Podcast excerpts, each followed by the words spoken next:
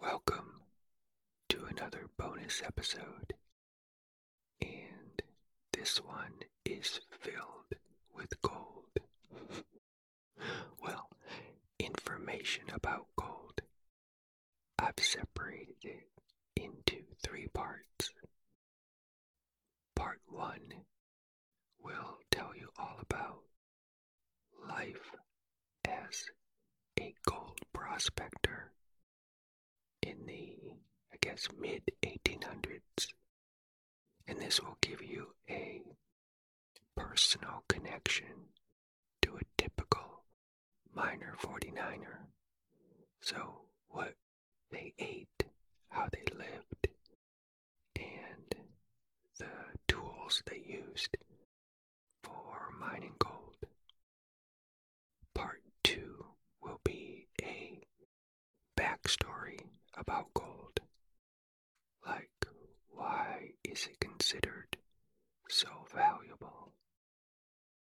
And the final part, part 3, will go into the details of the creation and mining of gold veins.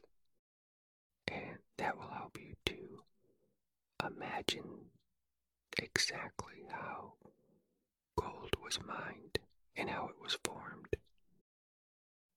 Okay, let's dig in. Come on, how could I resist? I had to say that. Part 1 Life as a Gold Prospector. The discovery of gold in California occurred in 1848. It began when a man named James Marshall was building a watermill for John Sutter in the foothills of the Sierra Nevada mountains. While at work, he noticed some shining grains in the sand of the watermill. A little testing of the grains led him to conclude that they were gold. This news spread rapidly all over the world, leading to the California gold rush that lasted from 1848 to 1855. During this time, thousands flocked to California to become a gold prospector and hopefully to strike it rich. Because a huge part of the rush happened in 1849, they were often referred to as miner 49ers. Most of these prospectors were men, some were also women. So, what would a typical person need to be a gold prospector back in 1848? A gold prospector needs little capital, but he must be willing to lead a rough life. He will be more likely to succeed if he knows something about the different kinds of minerals and rocks.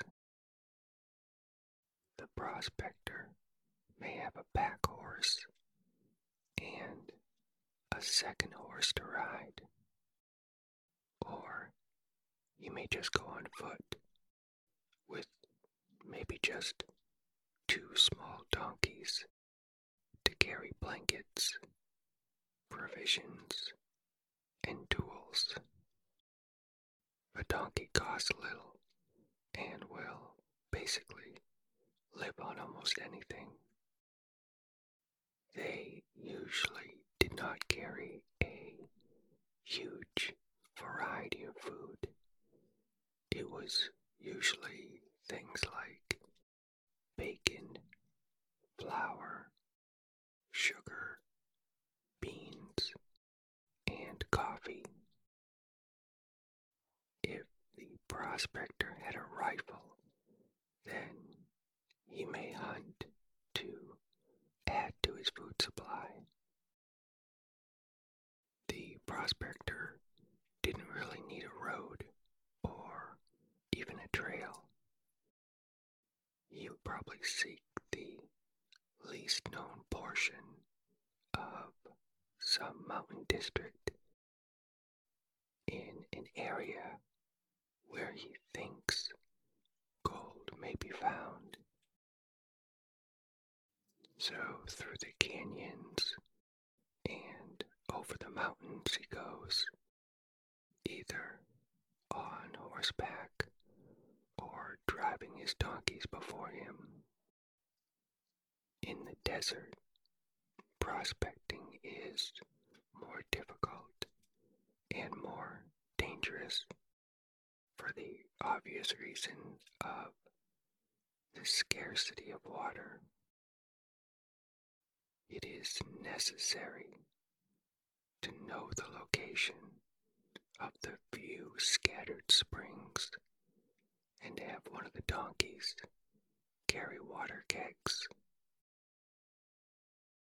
That water spring, or any water spring that he finds, should be the starting point in the morning so he makes sure that he travels with maximal water. A sufficient amount of water must be taken to last until he can get back to the same spring or until he can reach another spring. A pick, a shovel, and a hammer were among the most important parts of any prospector's outfit. Now, gold itself is a very heavy substance, which is what can make it easy to find as long as you know where to look. As it washes down the sides of mountains and into the gulches from some quartz vein, the heavy weight of the gold will finally take it to the bedrock beneath the sand and the gravel.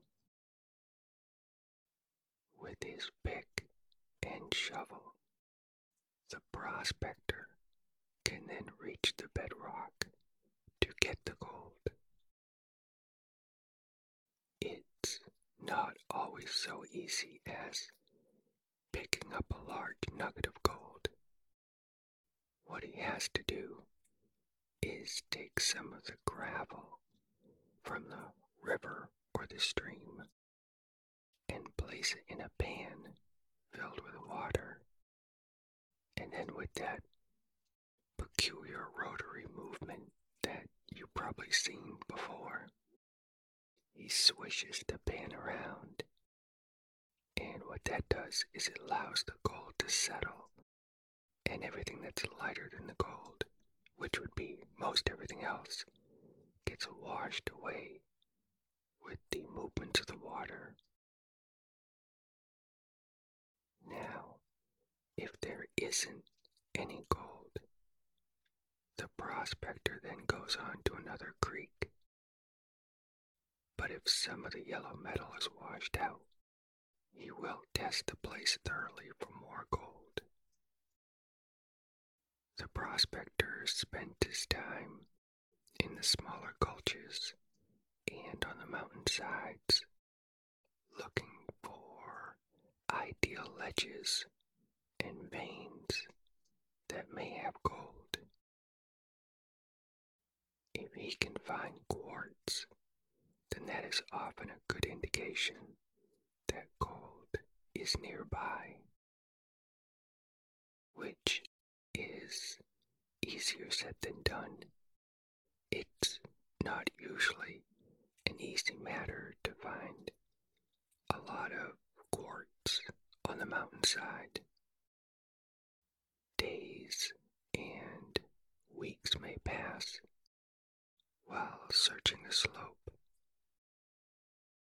But hopefully with knowledge, experience, and patience, he can find that right ledge and that right little bit of quartz that then leads him to a vein that has gold in it. Using a hammer, he'll break pieces of quartz from the veins. Every piece of detached quartz that meets his eye is examined. If he sees any specks of gold, then he gets excited, of course, and he keeps trying to trail back to find the origin of that gold, because there may be a bigger vein with more gold in it. That is the big hope, anyway. What he usually just would do is find a piece of quartz that is stained with iron and has the appearance of carrying gold. And then he would put that in his bag so he could examine it more closely later. At camp, he would take those pieces of and pound them to a powder and then wash them, somewhat in a similar way as when he was panning for gold in the creek. So now you can see that there are two methods he was using. You could either, either look for the gold that came from the vein in the creek, or he could go to the mountains and try to find those exact veins of gold where that gold was coming from. Whenever a promising bed of gravel, meaning in a creek, or a vein of gold bearing quartz in a mountain is found, the prospector would have some important paperwork to do. He needs to post the proper notices of his rights to the claim, and he has to have them recorded at the nearest land office.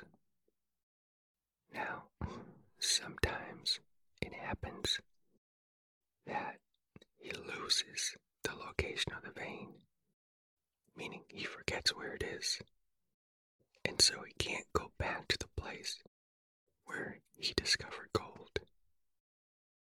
Yeah, I would call that a wicked bummer, but what they called it back then was a lost mine, and it would turn into a legend. Prospectors would tell each other of this mine that was found and then lost, and then they all would go hunting for this lost mine. Some men spent years trying to track down a lost mine based on a rumor, but often these lost mines were never found. If the prospector does remember where the vein is located, he now has a big decision to make. Does he want to sell it or does he want to mine it? Sometimes, after discovering a very rich quartz ledge, the prospector would go back to town to see if anyone might be interested in buying it and or developing it.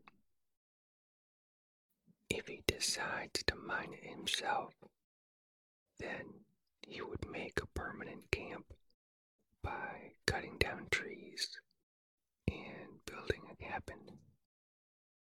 The interior of the cabin would be very simple, just like a table and chairs made out of split lumber. One end of this single room would probably be occupied by a bunk, and the other end by a large fireplace. There may not be any windows, and the roof may have been made from earth, meaning dirt, piled on logs, or of long split shingles, which were known as shakes. Frequently, two men would work together to mine a vein. That just made the work less dangerous and, of course, less lonely. If they weren't at once successful, they would just manage in some way to get supplies for a trip each year into the mountains. And often they are grub staked, which means some man who has money furnishes their supplies in return for a share in their findings. All of this sounds quite challenging, and it is. But if they have enough to eat, these prospectors in their snug cabin were often comfortable and happy. They would build the cabin as near as possible to the mine, so that way they didn't have to travel far, especially during bad weather. The temperature underground is about the same in both winter and summer, and many of these mines that they had would go deep underground. This meant that the winter storms and the summer heat didn't really form a hindrance to their work inside these deep mines. It was a lot of work, but some of these areas were also quite beautiful. Summer is a delightful time at many of these little miners' cabins that were scattered through the mountains. The air was invigorating. The water was pure and cold, kind of serene and peaceful. In the wintertime, you got to kind of sit snugly with his fireplace, with the flames roaring up the chimney. There usually was not a stove, so that means his little cabin would not be filled with smoke. His dishes would be arranged around the fireplace. He did have a kettle for his beans, a coffee pot, and then it's not a stove, but like a Dutch oven in which the bread would be baked. And not a Dutch oven the way you may have heard of a Dutch oven. This is a real Dutch oven. He may also read old storybooks that would help to pass the time when he couldn't work because it was just too stormy out. You may kind of view these old men in the mountains as maybe kind of cranky. I don't know why I would. But it is believed that these men were often quite hospitable. And an old time prospector, if you showed up to his cabin, would be quite welcoming to you and even share any bread that he has with you. And then while you're there, he'd probably make you some coffee and some beans. And not just be polite, but this was really believed to be the hospitable ways of these prospectors. And the food and the dishes that they created wouldn't look like high cuisine.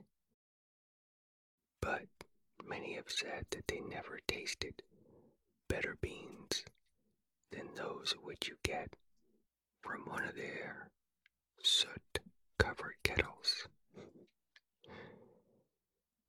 So, as you may have heard, very few of these gold prospectors became wealthy, but it is believed that many did just simply enjoy their mountain lifestyle.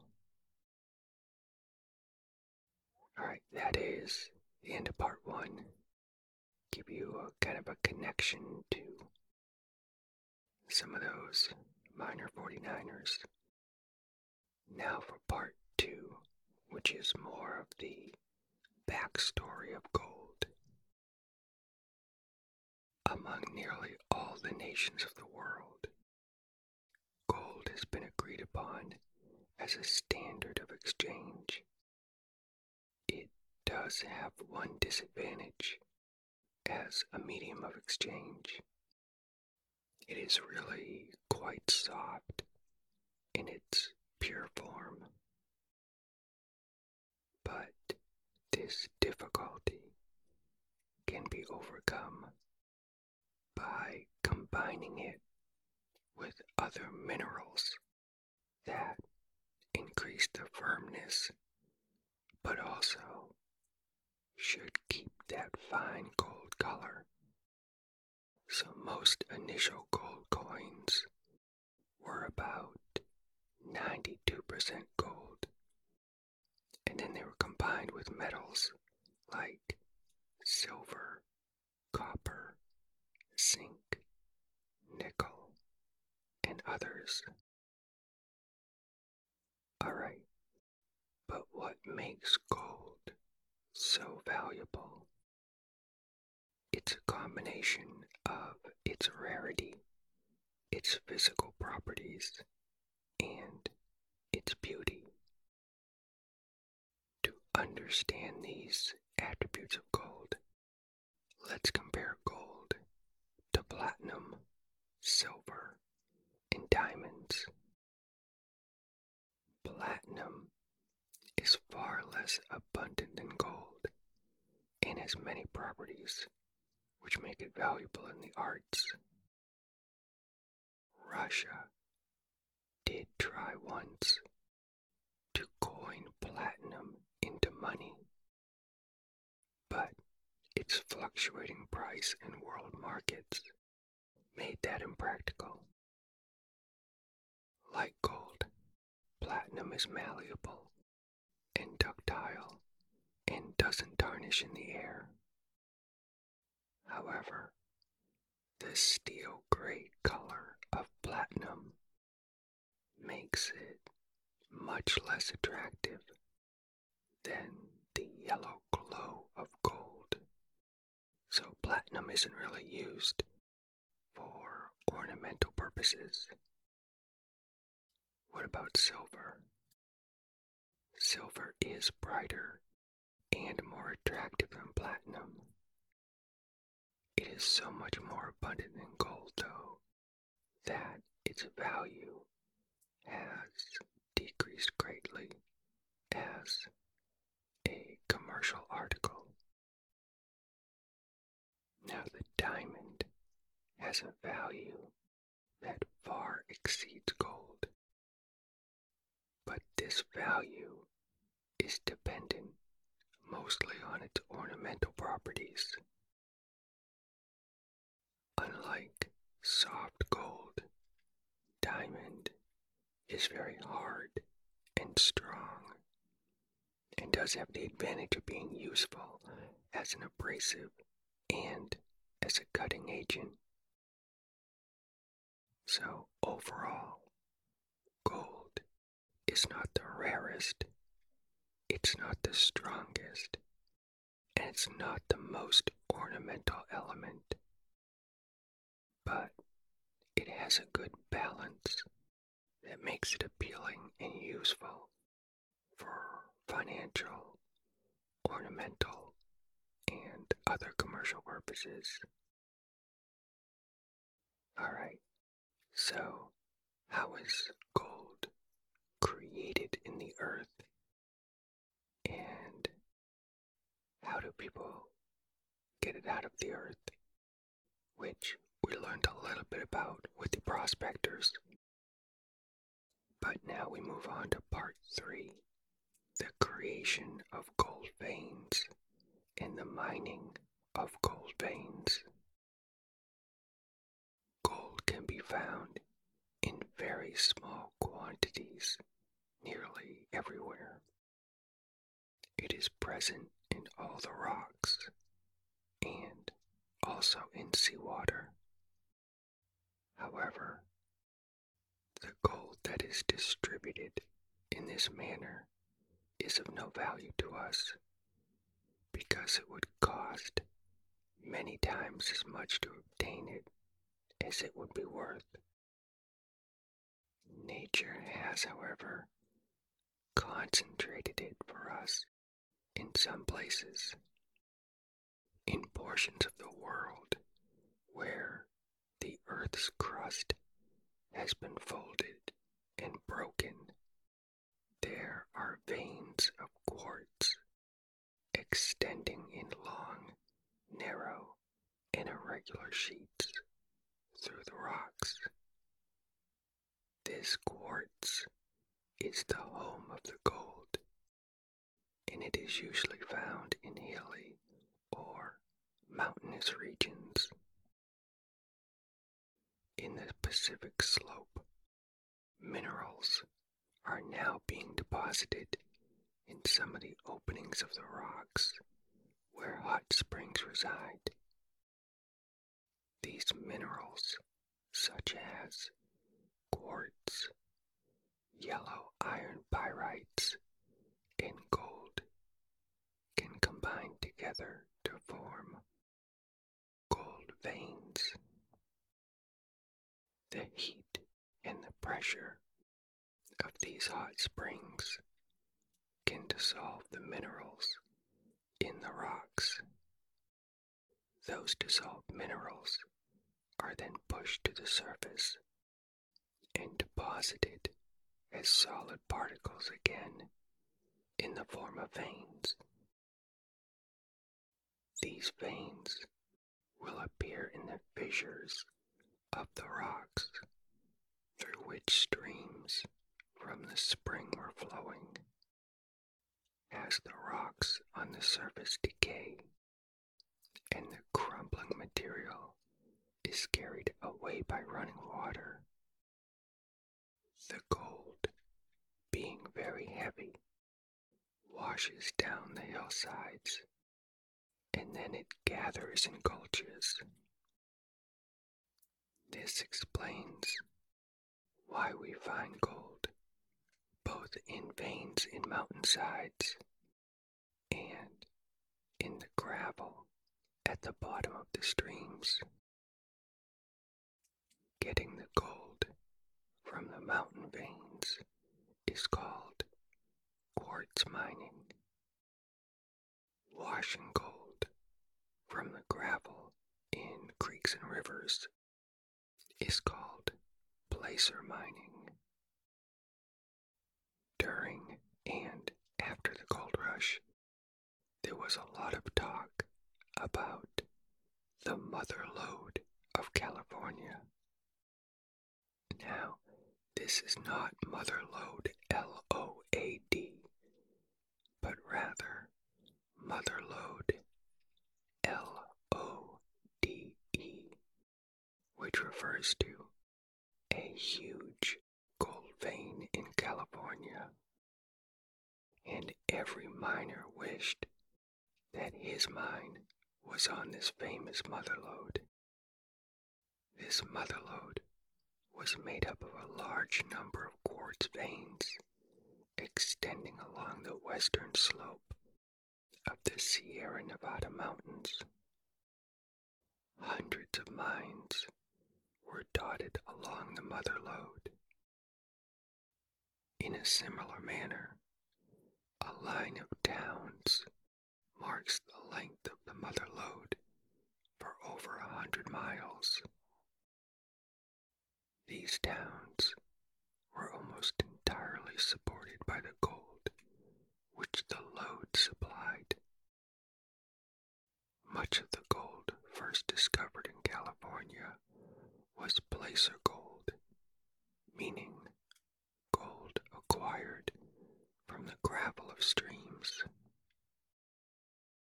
After the miners had worked over the stream gravels and had secured all that they could in that way, they began to search for the gold veins in the mountains. It could not have always have been in the creek beds, and the miners were correct in thinking that it must have washed from some other place. Gold was so frequently found in pieces of loose or floating quartz that this fact finally turned their attention to the quartz veins, which were numerous on the mountain slopes. Then came the discovery of the series of great quartz veins, now known as the Mother Lode. When the miners first found the quartz flecked with gold, they used the simplest means for separating the two substances. If the quartz was very rich in gold, it was pounded and ground fine in a hand mortar. Then the lighter quartz was washed away was left behind. Not all quartz veins do carry gold. There are many veins in which not a single speck of the precious metal can be found. Along the mother lode, however, gold is sometimes found in little bunches and stringers scattered through the slate. In such cases, the slate is mined and sent to the mill. Some miners devote themselves to pocket mining. They trace the little seams in the rock, and when two seams cross, they sometimes find what they call a pocket. This pocket is a mass of nearly pure gold of an irregular shape, varying from a few dollars to thousands of dollars in value. This kind of mining is very uncertain in its results, for a man may make hundreds of dollars in one day and then not find anything more for several months. In some portions of the mountains, hydraulic mining was more common than quartz mining. Years ago, many of the rivers occupied different channels from their present ones. The gravels of these old channels in the Sierra Nevada mountains were rich in gold. In these channels, the gold is so deeply buried that it can't usually be obtained by means of pick and shovel. In order that the overlying gravel be removed as cheaply as possible, water is supplied by means of ditches, often many miles long. From a nearby hill, the stream would be diverted down to the mine in strong iron pipes. It thus acquired a great force, and when directed against a gravel bank, it rapidly washed it away. Torrents of water bearing boulders, gravel, sand, and gold particles were then run through sluice boxes collect gold the Mother Lode, and the California Gold Rush are now a distant memory. The western slope of the Sierra Nevada mountains was once covered with the camps of thousands of placer miners. Piles of boulders and gravel scattered along the creeks still bear witness to where the eager workers took out millions of dollars worth of gold dust and nuggets. But the biggest thing these prospectors left behind is new settlements and towns, many which still exist today. Of course, these towns now thrive on new industries, but they are always thankful to the gold rush that gave them birth. This is the end of the bonus episode. I hope you enjoyed it. And thank you for supporting this podcast. I deeply appreciate it.